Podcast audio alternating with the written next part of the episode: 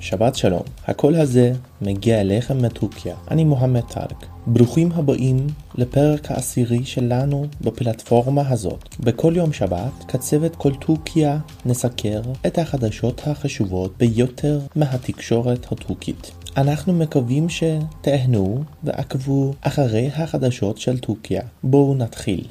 חדשות פנימיות יותר מ-250 בני אדם נהרגו לפני ארבע שנים בטורקיה. לכן, מאות אנשי צבא, מאות גנרלים וטייסים בטורקיה נידונו למאסר עולם בגין מעורבותם בניסיון ההפיכה הכושל ב-15 ביולי ב-2016. הנשיא רג'ב טייפ ארדואן קיבל את ההתפרעתו של בולנטרינץ'. לטורקיה יש תעשייה אווירית ענפה למדי וכלי טייס בלתי מיושים שהיא מייצרת לקחים חלק פעיל בלחימה הטורקית בחזיתות שונות בהן עיראק, סוריה, לוב ובסכסוך אזרבייג'אן לארמניה. שר הבריאות פארטין קוג'ה הודיע על הנתונים האמיתיים. ב-24 השעות האחרונות אובחנו 29,845 נדבקים חדשים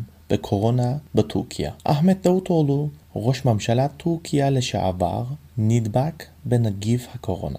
חדשות זרות במזכירות האיחוד האירופי מסרו הבוקר שתתקיים הצבא בנוגע להטלת סנקציות על טורקיה.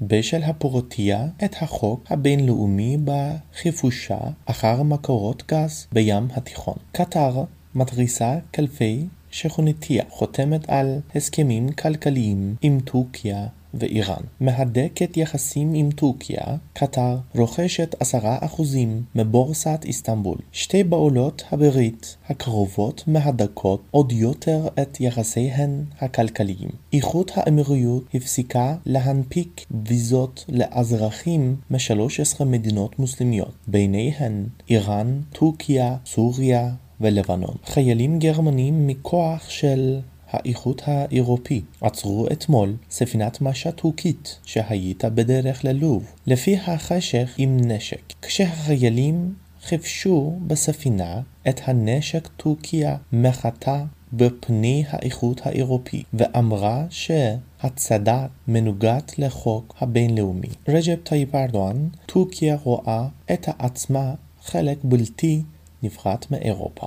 עכשיו כלכלה. אחת דולר שווה נקודה שמונים וארבע הלירה הטורקית. אחת שקל שתי נקודה שלושים ושש לירה טורקית. ספורט סיבה ספורט על קרבה שלוש לשתיים.